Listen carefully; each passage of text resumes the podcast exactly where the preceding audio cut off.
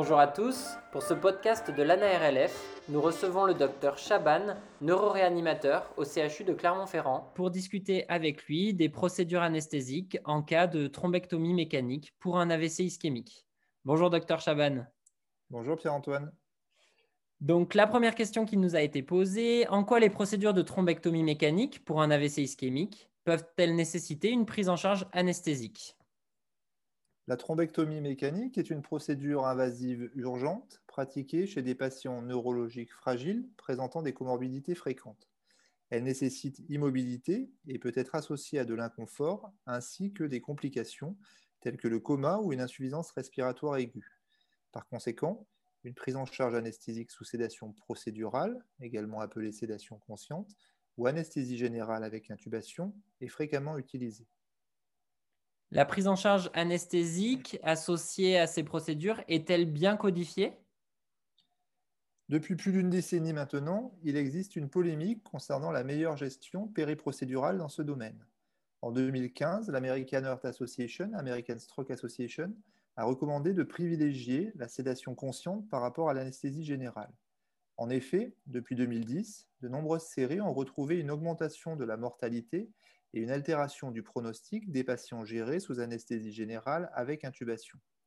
Les explications mécanistiques possibles étaient que l'anesthésie générale pourrait augmenter le délai de procédure et que l'anesthésie générale était associée à une hypotension artérielle pouvant diminuer le débit sanguin cérébral dans la zone de pénombre ischémique. Cependant, ces études étaient observationnelles, principalement rétrospectives, et altérées par un biais de sélection, car les patients les plus sévères neurologiquement étaient gérés sous anesthésie générale. En l'absence de randomisation réalisée sur la procédure anesthésique, il n'était donc pas possible de savoir si ces résultats étaient directement liés à la stratégie anesthésique ou à une prise en charge non optimale en termes de délai ou de pression artérielle. Plus récemment, une analyse post-hoc des données observationnelles des essais contrôlés randomisés ayant validé la thrombectomie en comparaison au traitement médical dans les AVC ischémiques des gros vaisseaux de la circulation antérieure depuis 2015 n'a pas retrouvé de différence de mortalité entre anesthésie générale et sédation consciente. Mais l'indépendance fonctionnelle à trois mois restait meilleure suite à une sédation consciente. Cependant, même avec des données prospectives de meilleure qualité, la randomisation n'était pas basée sur la stratégie anesthésique et la gestion anesthésique et hémodynamique n'était pas contrôlée ni protocolisée. L'anesthésie générale peut-elle tout de même présenter des avantages pour les thrombectomies mécaniques des AVC ischémiques de la circulation antérieure? Malgré les écueils précités et la nécessaire disponibilité immédiate d'une équipe d'anesthésie spécialisée, l'anesthésie générale pourrait présenter des avantages concernant la sécurisation des voies aériennes et la minimisation du risque d'inhalation, l'oxygénation, le contrôle du dioxyde de carbone, l'immobilité, la sécurité procédurale et le confort du patient. D'accord. Existe-t-il des données randomisées concernant la prise en charge anesthésique pour thrombectomie mécanique? Récemment, trois petits essais contrôlés randomisés monocentriques européens ont spécifiquement étudié la stratégie anesthésique associée à la thrombectomie mécanique dans l'AVC ischémique de la circulation antérieure. Dans ces études, des équipes dédiées étaient en charge des soins anesthésiques protocolés avec des objectifs hémodynamiques fixés. Premièrement, l'essai Siesta a inclus 150 patients et n'a trouvé aucune différence d'évolution neurologique précoce définie le score NIHSS à H24 comme critère de jugement principal. Deuxièmement, l'essai Anstrock a inclus 90 patients et a été négatif concernant l'hypothèse que la sédation consciente serait associée à une amélioration du pronostic neurologique définie à l'aide de l'échelle de Rankin modifiée à 3 mois. Enfin, l'essai Goliath a inclus 128 patients. Aucune différence entre l'anesthésie générale et la sédation consciente n'était retrouvée concernant la progression de l'infarctus cérébral mesuré par IRM comme critère de jugement principal de substitution. Le pronostic fonctionnel à trois mois était meilleur sous anesthésie générale en tant que critère de jugement secondaire dans les essais Siesta et Goliath. Les auteurs de ces trois essais ont récemment publié dans le JAMA une revue systématique et une méta-analyse de données individuelles comparant l'anesthésie générale par rapport à la sédation procédurale sur le pronostic fonctionnel à trois mois des thrombectomies pour AVC ischémique de la circulation antérieure. Seuls les trois essais susmentionnés répondaient aux critères d'inclusion. Un essai contrôlé randomisé chinois pilote a été exclu en raison de l'absence de protocole standardisé. Ainsi, 368 patients ont été analysés.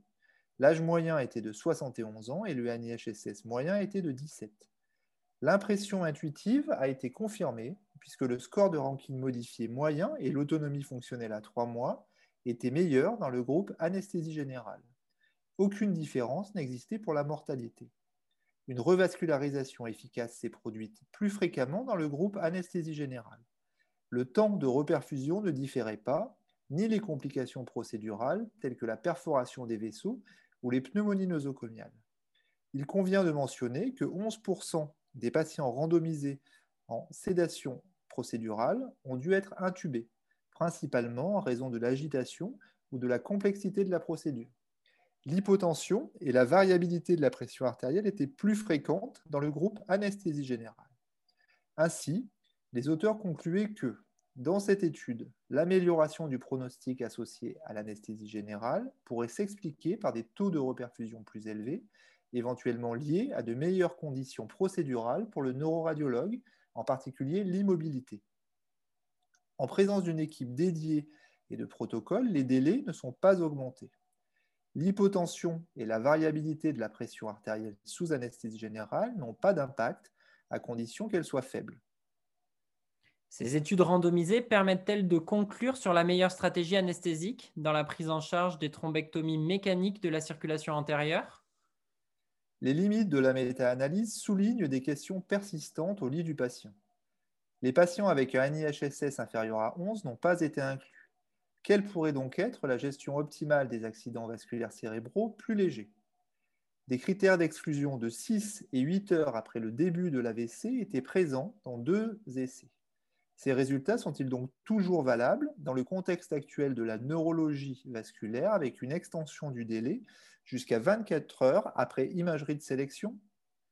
Il s'agit d'essais européens monocentriques, de petite taille et assez homogènes. Qu'en est-il dans les différents systèmes de soins? Des essais contrôlés randomisés multicentriques, en particulier en France et en Chine, tenteront prochainement de répondre à ces questions persistantes. L'anesthésie locale est-elle envisageable dans la prise en charge des thrombectomies pour AVC de la circulation antérieure? L'anesthésie locale est une option chez des patients hautement sélectionnés. Néanmoins, des résultats contradictoires existent avec des données observationnelles confondues par des biais de sélection. Des complications graves peuvent survenir si l'état clinique du patient se détériore ou en cas de complications procédurales. Cette stratégie ne doit probablement pas être une solution alternative associée au manque de disponibilité immédiate d'une équipe d'anesthésie, mais faire partie de l'arsenal anesthésique associé à une évaluation clinique spécialisée. Cette stratégie n'a cependant jamais été évaluée dans un essai randomisé. Pour conclure, quelle est la conduite anesthésique à choisir en 2021 Les dernières recommandations mises à jour en 2018 favorisent l'évaluation individuelle des patients pour sélectionner la stratégie anesthésique, qui peut être une anesthésie générale, une sédation ou une anesthésie locale. Depuis ces recommandations, la méta-analyse du JAMA a été publiée. Si l'on peut être rassuré sur l'innocuité de l'anesthésie générale, les recommandations ne doivent cependant pas changer tant que les essais randomisés multicentriques ne sont pas publiés, car les résultats monocentriques doivent être confirmés. Ainsi, dès l'alerte AVC, le délai doit être optimisé à chaque étape et par toutes les personnes impliquées dans l'équipe multidisciplinaire.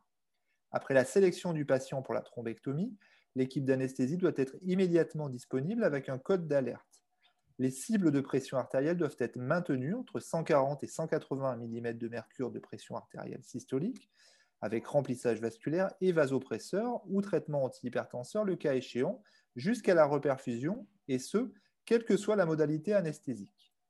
L'évaluation clinique anesthésique doit être effectuée immédiatement pendant le transfert ou dans la salle de neuroradiologie interventionnelle. Elle doit être rapide et efficace pour évaluer le risque d'agitation l'état de conscience et l'accès aux voies aériennes, la ventilation et la circulation afin de détecter une indication évidente d'anesthésie générale. Cette évaluation est rendue difficile par l'aphasie présente dans près de 50% de ces AVC sévères. L'équation doit intégrer la complexité procédurale prévue par le neuroradiologue et son expérience concernant la tolérance au mouvement du patient.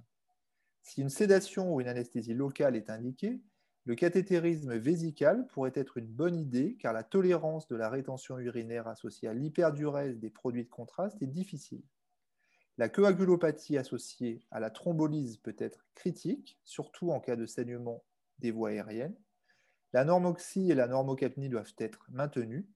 La prise en charge post-opératoire spécialisée, en particulier après anesthésie générale, doivent être effectuées dans l'unité de surveillance post-interventionnelle ou dans une unité de soins intensifs dédiée. Pour conclure, le bon sens devrait guider la stratégie périprocédurale pour la thrombectomie en essayant de personnaliser le choix de la modalité anesthésique. Des équipes d'anesthésie dédiées pourraient améliorer la prise en charge afin d'optimiser les délais et contrôler la pression artérielle.